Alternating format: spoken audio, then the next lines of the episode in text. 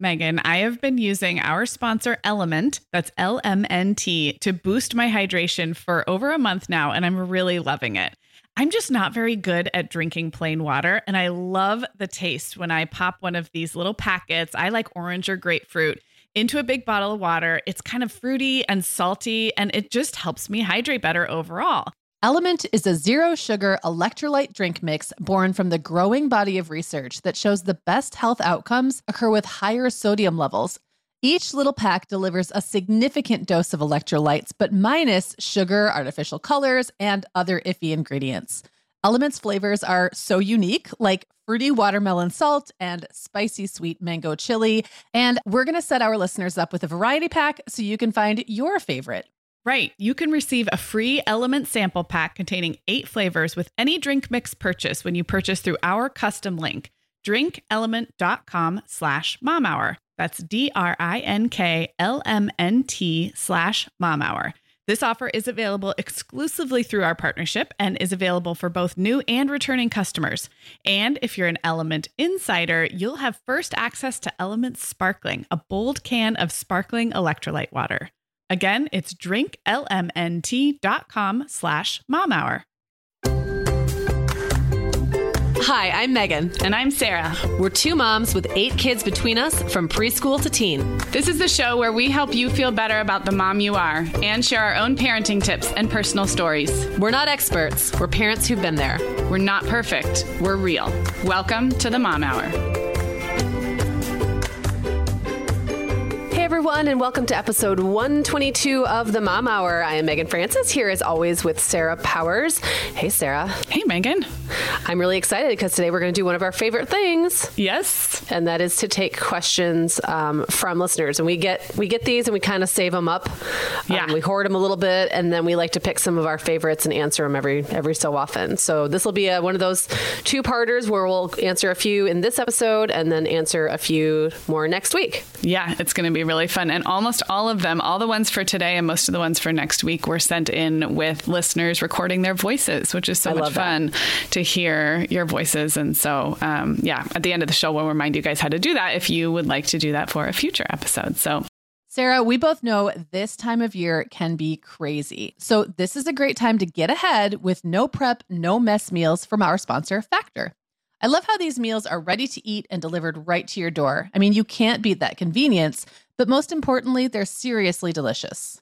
Yeah, Megan, I agree. Our whole family was impressed with the quality and flavor of Factor meals we tried. And it turned out to be a great option for my teenagers when they got home late from a theater practice or came home from school super hungry. There's zero prepping, cooking, or cleaning up. Factor meals just need to be heated for about two minutes and they're ready to go.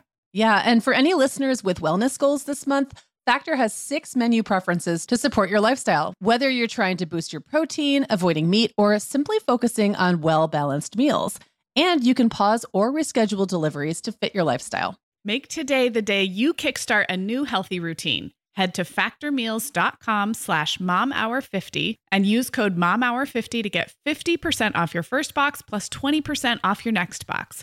That's code momhour50 at factormeals.com slash momhour50 to get 50% off your first box plus 20% off your next box while your subscription is active. Okay, Megan. Well, over here at the Mom Hour, we are big fans of our sponsor, Our Place. In fact, you, me, and our team member, Katie, were all comparing notes on our favorite product. Katie was telling us that even though she's packing up to move her family to a new house, she cannot put that mini perfect pot from Our Place into the boxes yet because she's using it like every night. Well, as someone who also has a perfect pot, I got mine as part of their mini home cook duo set. I get it. It's nonstick, which is key, but it also has all these handy features like a steam release lid with a built in strainer and this nice beechwood spoon that nests on the handle in this perfect little peg. Okay, well, I didn't get this pot, but now I want it. That sounds so great. Our Place's cookware is great to cook with, beautiful to look at, and healthier for us as well.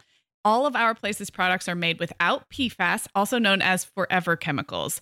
In addition to their cookware and tableware, Our Place is also making waves with their Wonder Oven, the most stylish all in one air fryer and toaster oven. Again, free from the forever chemicals found in many of those air fryers. Listeners, Our Place offers a 100 day trial with free shipping and returns, and we've got a great deal for you. Go to FromOurPlace.com and enter the code MOMHOUR at checkout to receive 10% off site wide. That's from our O-U-R place.com code MOMHOUR. Okay, so we're going to dive right into our listener questions. And um, we're going to play this first one, which kind of, I think of this as kind of a two part question. So we'll talk about both parts. Um, and it comes from Ellie. So here's Ellie. Hi, Sarah and Megan. This is Ellie Abney. I've been a longtime listener since you guys were podcasting over at the home hour together. Um, I am a mom of three in Southern California, and I just had my third in January. And I have a couple questions for you guys. We just found out we're pregnant with our fourth, that is due next January. So they'll be exactly 12 months apart. And I'm curious what the closest age gap that you have is, and if you have any tips for that. My oldest two are three and a half years apart, and then my next two are exactly two years apart, and then these two will be one year apart. So if you have any tips for that. And then also, this will be our first time with our kids needing to share rooms, and so I'm curious if you have any tips for which kids to share rooms, the oldest, the youngest, how what how you think what your experience is with that, and um, just if you have any tips for that transition. Thank you so much. I love your show so much. Thanks. Have a good one. Okay, thank you, Ellie, and congratulations! And congratulations. Congrats! Um, we're recording exciting. this. Let's see, yeah, in the beginning of October. So Ellie is closing in on baby number four, spaced one year after baby number three. Um, wow. So I love both these questions, and um, we'll just tackle it as we can. So the spacing between my kids is exactly two years, or two years and a month between the first two, and then a little over two and a half years between number two and number three. So I don't have super close spaced kids, but we'll get into that a little bit more in a minute. And Megan, do you want to talk about your spacing? Yeah, no, the closest spacing I have is um, 21 months. So okay. not same thing, not super close. Which is um, still though, I feel like anything was, less than two yeah. years. I remember when I mine are like 25 months apart, but I had friends who were anywhere in that 18, 20, 21. It's still a big difference because those two year olds mature so much between 21 months and say two and a half. It's like every month is, you know, a big deal. Yeah. But, and I would say, I would say it wasn't the hardest part wasn't having a newborn and a toddler because that's you know I had that um, for a long time. It was more like when when the baby was a toddler and mm-hmm. the older one was still kind of pretty little. That like was, a three know, and a half got, and a two year old. Yeah, kind of. yeah, getting out of the house was hard. Mm-hmm. I mean, it was getting out of the house was hard anyway, but like especially when both kids could fight you. Right. Um, yeah, that kind of thing. So I don't have great advice for that close of spacing. Get your sleep where you can, and also you know keep in mind that this is going to be like an intense but relatively short yeah. period of super difficult you know nights and getting them to do the same stuff at the same time you know and, and nap times and all that um, but it'll be over and i always when people ask me the ideal spacing, it's like, well, you can either you know, stretch it out and yeah. have everything, like do everything and then get a little break in between and like, you know, the potty training and all that. Or right. you can kind of crush it all together. I don't think there's one that's better or worse no. than the other. It's just very and different. I kind of love that Ellie, it's baby three and four. So she is a seasoned mom. She's already right. survived having three kids, which that was the hardest transition yep. for me and where I stopped. Yep. Um, but I, when we got this question, I actually threw it out on Facebook because I knew that obviously neither you or I have kids, what I would call super closely right. spaced. Um, but I knew our listeners did. So I will link to this Facebook thread in the show notes because we got amazing feedback, including feedback from moms who have kids spaced 12 months apart, 13, 14, very closely spaced, and twins because there's some of the same consideration. And just a couple of the highlights were several people said get everybody on the same sleep schedule as soon as possible. Mm. And so that is, I did think that was good food for thought. Even if you're not an overly scheduled sleep person, I can just see how that would just make life so much easier. Yes, and then lots of other just great tips about, you know, accepting help, knowing that this too shall pass pretty quickly, mm. you know, all of those things that we know, but really some really um, excellent sort of tactical and practical tips. So be sure to either go to our Facebook page or go to the show notes for episode 122, and we will link to that because I feel like it's there's a treasure trove there. Um, yeah. But yeah, and so let's talk about the kind of part two, which is room sharing, because we've both done this mm. and with different ages. So Ellie's specific question is like which kids to pair up and when. Yeah. Do you remember? I know you have done room sharing. I have done all different. Well, I've done all. I've been. I've done all of it. I've done it all over the place. I think with a baby, you want the baby baby to share a room with the best sleeper. So mm-hmm. I would not I would not personally put a baby in a room with someone who struggled at night to sleep, someone who was a noisy sleeper, someone who got up a lot at night. Like I would maybe pair the baby with the oldest. Mm-hmm. Um, I've done that.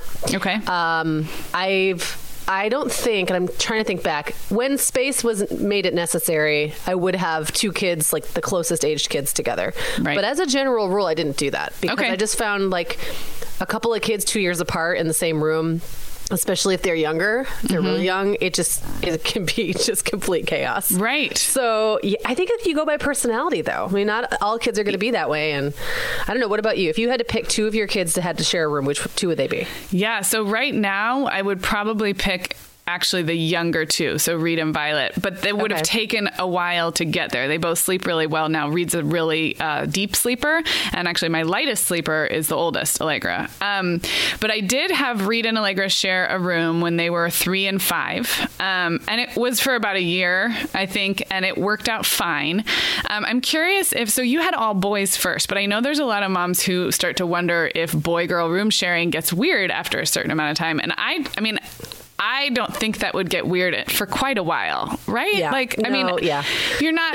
My kids don't care still about changing clothes in front of one another, and I know that does change with with age. But I, I don't, I can't remember what Ellie's um, gender order is, but I for sure had no hesitation about a boy girl room sharing. I know, like, if you'd like to decorate your rooms, kid, your kids' rooms Right. really cute, maybe that is a challenge. Um, I'm actually sitting, I'm recording in the bunk bedroom now where I have a really cute patterned bedspread that I bought when I knew it was going to be a boy girl share, and it's super cute. So, little considerations like that, maybe. Um, I know. Gender gender is would not be the number one thing No. for me, like ever. Until Yeah, I I had a teenager. It, that don't- really wouldn't be the determining factor for me. And I will also say that um, Ellie's going to have like a legit big family now, Yeah. and I find that in big families that even becomes less of a thing. Like, Yeah.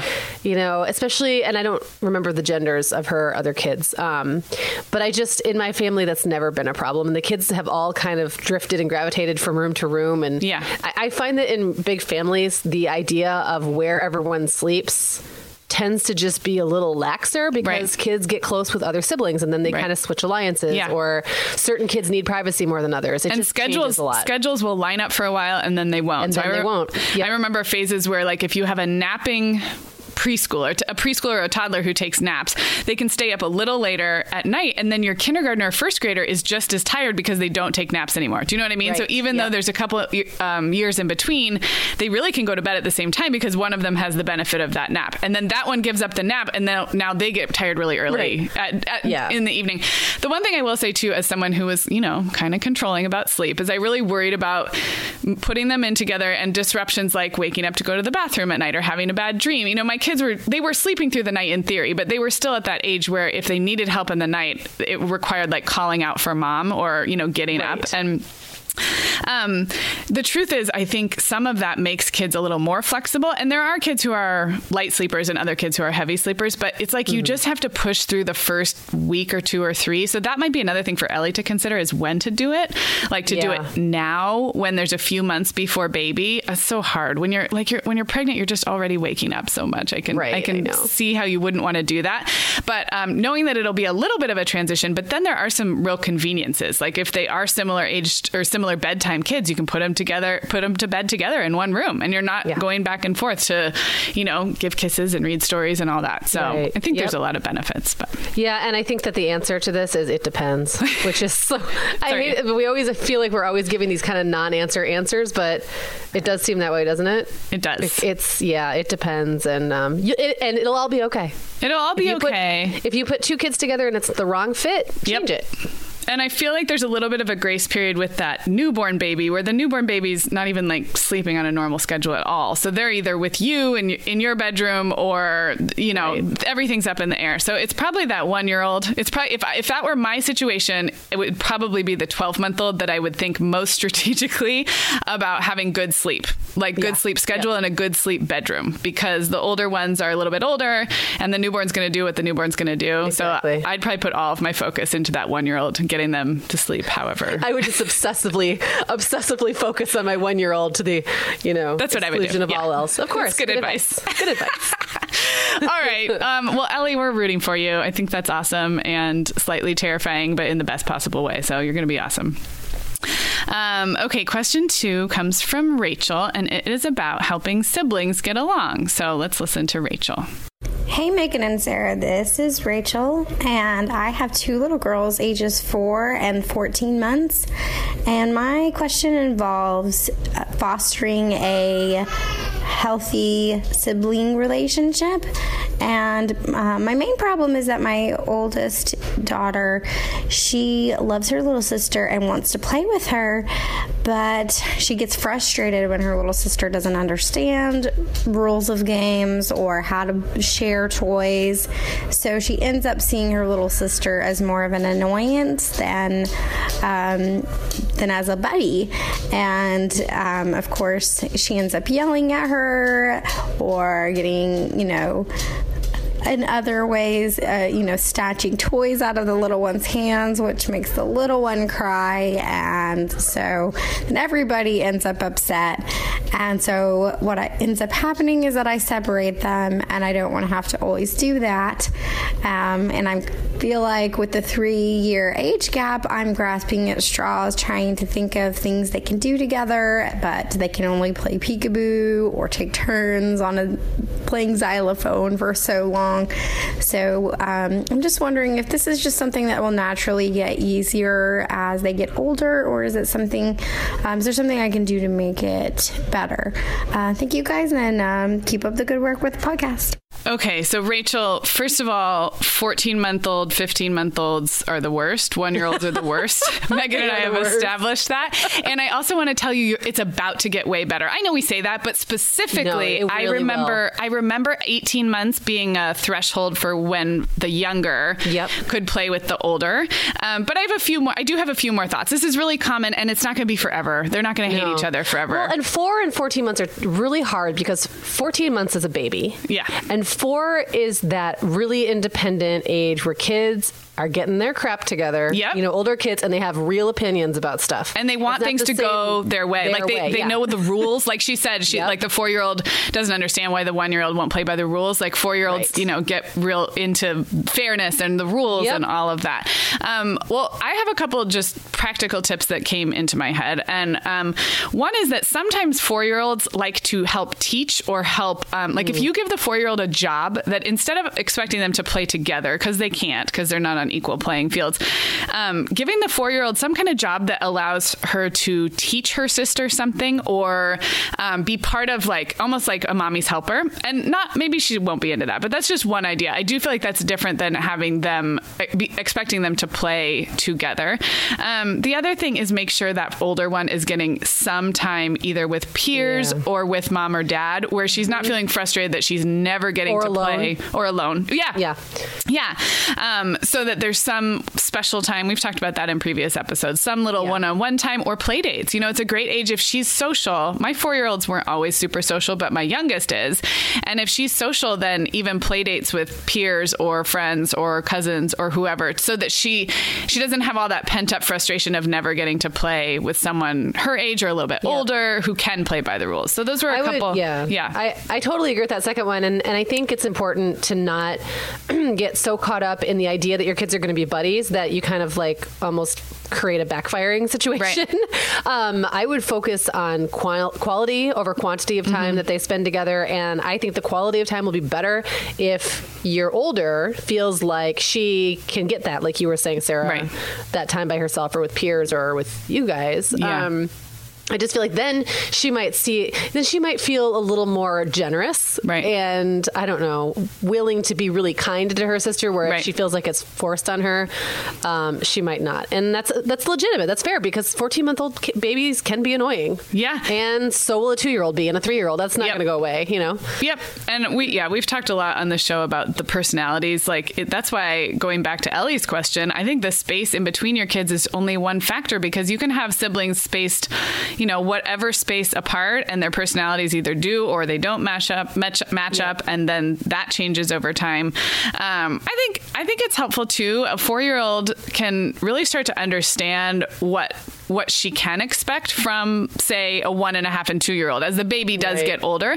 And you, as the mom, can help modify games and rules. You know, like it's not, we can't expect her to do X, Y, Z. What if we change the rules to, you know, and little by little, Yeah. you're just giving them skills and tools because actually that's, that, those are great skills to have their whole life. It's never a perfect match of social and Yep. developmental abilities. So being able to figure out, that's why I love, I love big families. I love mixed age cousin groups because when you watch all that, maybe not at four and 14 months, but when you watch groups of kids, don't you think, Megan, they just figure out, They figure it out, yeah. They figure out how to accommodate everybody. And a lot of times they do it on their own, but it takes sort of being there and sort of coaching them, I think. they need to be coached because they don't always understand what the younger is um, capable of. Exactly. Um, another thing I will say, and I've made, you know, I learned this the hard way with various kids of my own and nieces and nephew groupings and pairings.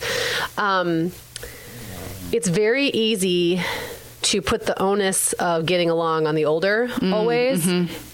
Till you and then create a monster out of the younger, only by not having any expectations of them. So, Right. like a 14 month old, you can't expect a whole lot of. You know, they are what they are. They're basically like a walking bundle of nerves. Yeah. Um, and and like reactions. But as that 14 month old gets older, if they know every time they run to you, you're going to side with them, or if they can instigate and fly under the radar, Yep. if they're just going to figure you out. And I think it's really wise to pay pretty close attention to how you're reacting and what dynamics are being created because Yeah. you don't want the, the younger to be the one who gets away with everything, um, ends up kind of spoiled, ends up whining a lot because they know if they whine, they get their way, tattling a lot. I mean, that, and that can happen, and you don't even, like, you're just tired and you're just trying to get Yeah. through the day. So you're giving in to stuff and you're Yeah. kind of giving the, the younger Giving them a free pass, yeah. giving them a free pass and then next thing you know they just expect that they're going to always get their way and i just it's you know i'm a baby myself a baby of the family i'm sure i did that myself but i've watched that happen in the pairings in my family as well um, Yeah. that the younger sometimes could be a real stinker and kind of get away with it and then Yeah. the older kid just had to suck it up and that's Right. not necessarily It's not fair. great. And- it's not fair and it's not going to create what you want in the end Right. I think that's such a good. And and I know having so my my middle and youngest have very opposite personalities. I've talked about it on the show. When Violet was like 18 months, well, pretty much her whole life, but especially in that one to two year old range. I mean, she wasn't just a busy, active toddler who couldn't follow the rules. She, we would call her the homewrecker. Like she would just wreck stuff on purpose and on purpose because of that stinker streak. Um, and Reed, being his personality, would flip out. And this was a dynamic in our house for a long time. Um, and I, I agree. I think those olders need to feel secure. So whether you're helping them by maybe it's moving certain toys into their room, and maybe maybe they do have to have maybe a little time by themselves, but at least their personal property is not at risk. Like for a while for us, it really was helping the older kids feel like they, you know, they were important enough that their stuff did not have to get torn up, ripped, Right. and stepped on by sort of a holy terror. So I Right. feel you. That was hard, and it's better now. It really is. So. Yeah. Yeah, I hope gets that better. is helpful because I know it's um, also just kind of like a suck it up and get through it as well as you can thing until they're old enough to appreciate each other, which sometimes takes a while. It, it does take a while, and I think when we when that's all we know, then we tend to project and be like, okay, well, this is how it's going to be forever. And I heard a little bit of that in Yeah. Rachel's voice, like, oh no, did I pick a three year age gap, and now are they Right, ever going to be on yeah. the same? And the truth is, they will and they won't, and it'll ebb and flow. But for sure, it will get better than four and fourteen months. That I feel really confident guaranteeing. yeah, me too. Okay, Megan, like many of our listeners, I'm sure I've been doing some spring cleaning in my closet lately, and it always feels so good to get rid of clothes I'm not wearing, things that don't fit or that aren't my style anymore. But you know what I realized? All of my Vionic shoes are always in the keep pile. They just tick all the boxes. They're cute, comfy, high quality, they last forever, and I love growing my Vionic collection, especially with the latest styles from their Vionic Vitals collection. The Vionic Vitals collection offers daily wear styles designed for elegance, comfort, and versatility. We both love the Uptown loafer, which collapses flat, so it's perfect for travel. The Chardonnay heeled sandal, which I know you love, Sarah. The Walk 23 classic sneaker, which our team member Katie gets compliments on all the time. And the Willa slip on flat, one of my favorites, which comes in 12 colors for any outfit. Yeah, I need to uh, get the Willa slip on flat. That's next on my list. Well, listeners, if you're ready to try the shoes we're always raving about, use code the Mom Hour 15 at checkout for 15% off your entire order at vionicshoes.com when you log into your account. That's one time use only. Vionic shoes, wearable well being for your feet. Sarah, our sponsor, Hiya Health, makes a kids' daily multivitamin that parents can feel great about giving their kids because they have no added sugars or dyes. And our kids who have tried Hiya vitamins have loved them, which is important, right? Because what good is a bottle of vitamins that your kid won't take? Hiya was founded by two dads who didn't like the ingredients label on some of the popular children's vitamins they were seeing on store shelves, so they got to work developing a formula that would help fill the most common nutrient gaps in modern kids' diets.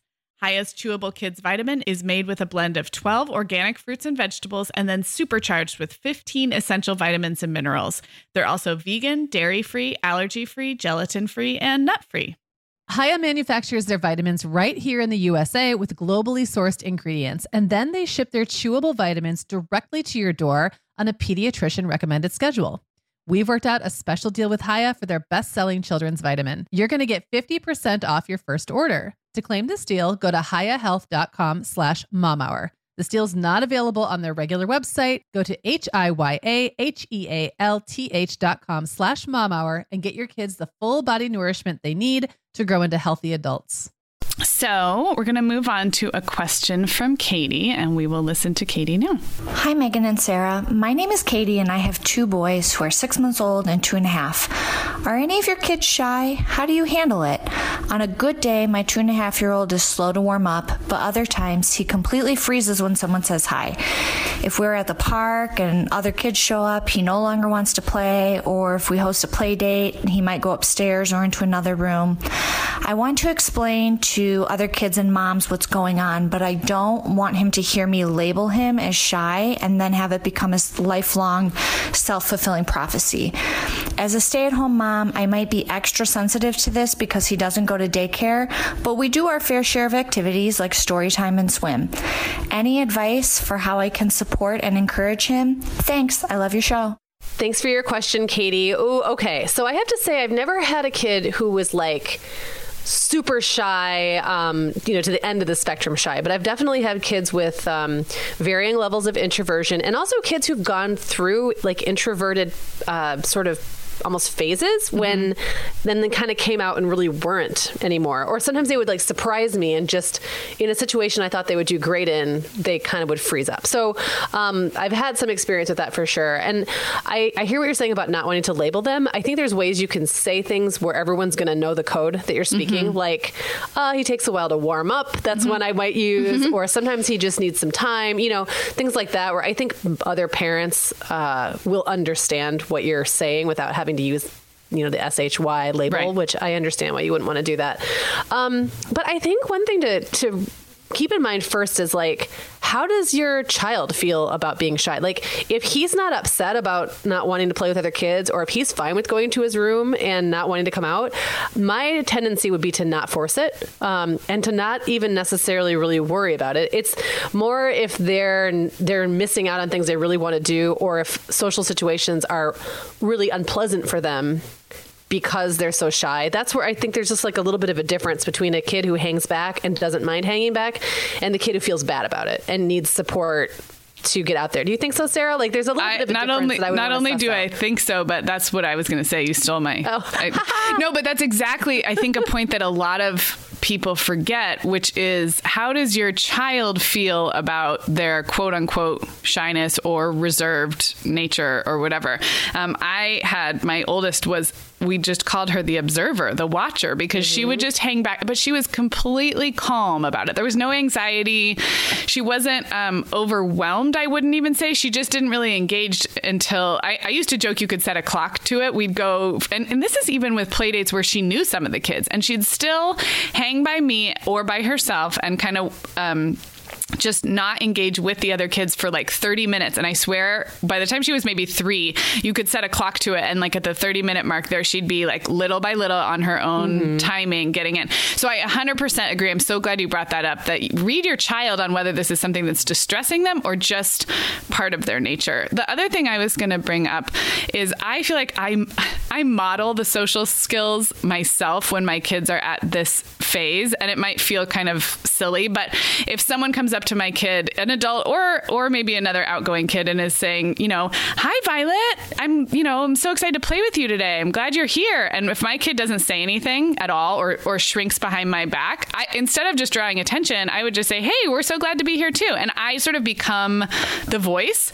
Um, yeah, like their microphone. Yeah. yeah, and like yeah. if someone says "nice to meet you," instead of nudging my kid and say "say nice to meet you," I just say "nice to meet you too." So I'm just sort of modeling, and then you know, little by little, they'll surprise you after months or years. You know, mm-hmm. that won't be they won't shrink behind you anymore, and they'll be ready to make those social graces or make conversation. We forget like two and three year olds, like adult social um, norms are so foreign to them. I mean, they're weird. It, they're weird. weird. Like, yeah. and and the fact that people come up and want to start talking to you right away. I mean, mm-hmm. it's just so normal. So, um, number one, I think, yeah, it's normal, and they grow out of it. And there's a lot you can do, I think, to just you know model the friendly behavior that you're hoping to see from them. Yeah, and they will definitely catch on. And also, like you said, totally read read whether it's distressing them or just kind of the way they are. Um, and to your point about Allegra, like uh, you know having the time, the half hour, yeah. you know, clock or whatever, um, giving her, give, allowing her to do that without putting a bunch of pressure on her from the beginning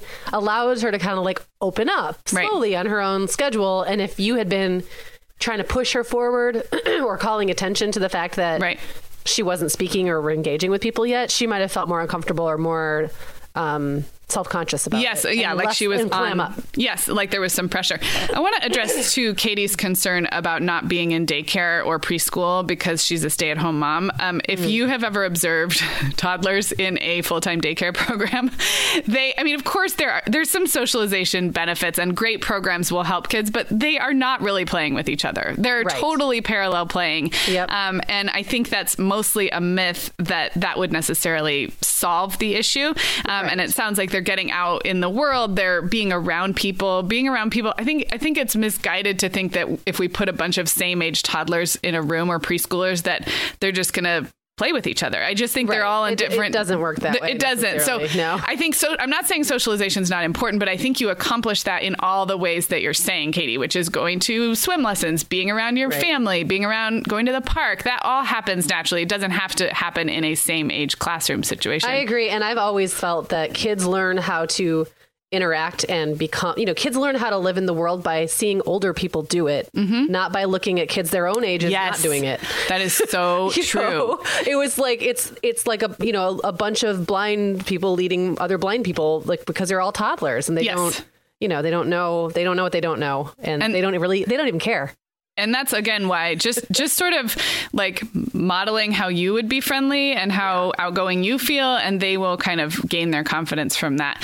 Um, so this is exciting because this friday um, so this is coming out on a tuesday and so just in a few days we're going to air one of our mom hour voices interviews and it's with dr eileen kennedy moore who wrote a book about friendships and elementary school age kids. But we actually took i actually brought some listener questions to her from our instagram community and a lot were about social dynamics dynamics and uh, preschoolers and younger elementary school kids, including topics like shyness or, you know, being intimidated by big groups of friends. So it's a little different than this. And I wanted to address Katie's specific question. But if you want to learn more about this kind of stuff from an expert, yeah. it was a fantastic interview. Um, and if your kids are maybe a little older than Katie's and still dealing with shyness or um, trouble making friends, that's really what we talked about. And it was a fantastic interview. So look for that on Friday um, in your podcast feed. So that was great. And then I did think of one more thing. I guess I'm not done talking about this oh. with Katie. Um, All right. And that is as your kid gets a little older, your shy or reserved kid gets a little older, I think you can ask them for guidance on how much they want yes. help. You know, like I, I think mm-hmm. a five or six year old, maybe even a four year old, if you're going into um, like a family Thanksgiving or a birthday party, one of those super overwhelming social situations, you can just ask and you can, without labeling or making them feel self conscious, you can say, you know, sometimes I feel a little shy when I walk into big groups? Would it help if we held hands? You know, what can I do to help you feel comfortable? Would you like to stay near me? And, you know, and just sort of dialogue that. And I don't think we need to be afraid that the kid's going to um, feel bad or feel like they're right. being labeled. Um, especially if you, if you just make it a natural, everybody feels yeah. a little bit shy sometimes. And how can yeah. I help you? So I think you can another... relate it to a story about when you were a kid and you felt shy in a situation or, and you don't even use, you don't even have to use the word shy. I know. I don't think, I, I, I don't even really like, yeah you know, or I was, you know, there were so many people, it was really loud. I yeah. was, you know, there's just, there's lots of ways to put things. And you might also start to figure out what their triggers are. It, it might not be people. Right. It could be lots of new people. It yeah. could be, you know, you might find yourself in a situation where there's like one other kid, they do fine, or right. maybe that's worse and more pressure for them. I've, it's so funny. Like I've had kids who I just actually, you know, my kids are older now, but just had a situation um, about a month ago where a friend of mine that I've known for a long time but I've never met her children. Okay. She just happened to be visiting this area, and her kids are roughly Claire and Owen's age. and so, you know, we're like, cool, we'll get together and hang out for a while, and the kids will play. It's going to be great. And they were like in a little vacation house um, near me. So I go there with my kids, and none of the children talk to each other. Everyone like stared at their feet and said nothing. And it wasn't until a bunch of kids in like a neighboring cabin came out, suddenly okay. they're all playing. Interesting. And all of them got in. And my kids aren't particularly shy um, or uncomfortable in social situations. It was just so weird. Yeah. And it reminded me that sometimes, you know, what we think is going to work yeah. totally doesn't. And you don't even know necessarily why. Like, why those other kids, maybe there was maybe it was because those kids were kind of loud and rough and it just encouraged everyone to get involved or maybe right. there was less pressure because they didn't have to talk just to the one kid their own age right um, who knows? It's yeah. just what I thought was going to be the case wasn't, and in the end, it was okay because the the situation switched up a little bit, and right. suddenly kids who looked like they couldn't even speak English suddenly were like playing and running around. Right. So yeah. I mean, it's so funny. Like, imagine if like you and I went to a cocktail party and you sort of like nudged me and was like, "Okay, Sarah, go talk to people. Like, go play right. with, go go go be don't social I, with the other grown-ups." Yeah, I don't, don't think I do you do. I just hang on to you. Um, but we do that to our kids sometimes. Yeah, no, I just I just hang tight to you. But no, um, but we do that to our kids sometimes, right? We yeah. put a whole bunch of three-year-olds in a room and they're like, "Okay, go play with your friends," and they're like, "But these aren't my friends. these aren't my friends, and you're my mom, and I want to hang out with right. you." So I think I'm what I'm hearing from Katie is she really does respect that and doesn't want to push, but just you know, wants to make sure she's supporting the growth. And so I think she's probably already doing a great job, but hopefully we offered maybe some more ideas. One other so, thing I would say, yeah. since we're throwing in one's Mars, it made me think of it when you said the thing about, you know, go play. And then the kid is, you know, like my mom's here. I want to hang with her. I would be interested to know, and I wouldn't recommend like dumping your kid off and taking off because you want to do an experiment on them necessarily. But I'd be very curious to know if that changes at all if Katie's not around. Mm-hmm. Because sometimes I think what looks like shyness is actually a preference for mom mm-hmm. over yeah. anybody else. And if mom is taken out of the equation, what would that kid do? And again, right. that's like, I think there's natural ways to test that without being like, well, let's see. Right. Let's do an experiment and find out. But um, I, I, that's been the case for me. Like kids can sometimes appear to be shy when really they just have a strong preference for mom or dad. Yeah, absolutely. And or like we touched on earlier, possibly just groups are overwhelming too. When I did yeah. the interview with Dr. Kennedy Moore, she talked a lot about playdates, and I always think of playdates as like something for moms to do to get out of the house right. and yeah. chit chat because that's how I think of it. But sh- developmentally, uh, one-on-one playdates are really, really good for kids, especially kids who, you know, get overwhelmed in larger situations or who or who need to practice being, you know, yeah. you know, l- learning how to play with other kids. So that could yep. be another kind of small way to do it. So. All yeah. right. Well, we got through three. Did we solve all of the problems? We solved the problems, all, all the right. problems. Um, in the show notes for this episode 122, I will link to all of the other episodes where we've done listener Q and A because I don't know. I want to say it's around 10 by now. Yeah. Um, and so that will be a fun way to, if you just like this kind of, if you're new around here and you like this uh, Dear Abby style mm-hmm. that we occasionally do, I will link up all those. And then next week we're going to take three more questions from listeners, so that will be fun. Fun. Um, um, yeah, Kind Snacks. Thanks to Kind Snacks and thanks to FabFitFun. All the info about getting those great brands will also be in the show notes at themomhour.com. Talk to you next time.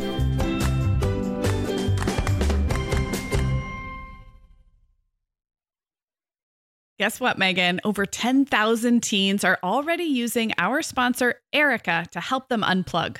That is amazing. Erika, that's Erika with a K, is the social media health app for teens that gives them the tools to unplug whenever they need to for improved health, study focus, sleep, and daily balance. It's so cool how this works to hide distracting apps from your phone at the touch of a button, keeping them out of sight and out of mind without deleting your data. Yeah, you know, teens really get that social media comes with risks, including addiction, and Erika helps them build healthy habits and self regulation that will benefit them their whole lives. Tell your teens about Erika and save 20% on the Erika family plan with promo code The Mom Hour. Go to erika.app and search for plans. That's Erika with a K, E R I K A dot A P P, and use code The Mom Hour to save 20%. The Mom Hour is brought to you by partners like Chatbooks. Chatbooks makes it beyond easy to create beautiful photo books by importing your digital photos from anywhere Instagram, Facebook, Google Photos, or directly from your phone. The books come in a variety of sizes with beautiful cover options and binding styles to choose from, and they start at just $15. Plus, we have a great deal just for our listeners. Use code the Mom Hour 20 to save 20% off your purchase. Just download the Chatbooks app and use code the Mom Hour 20 to save 20%.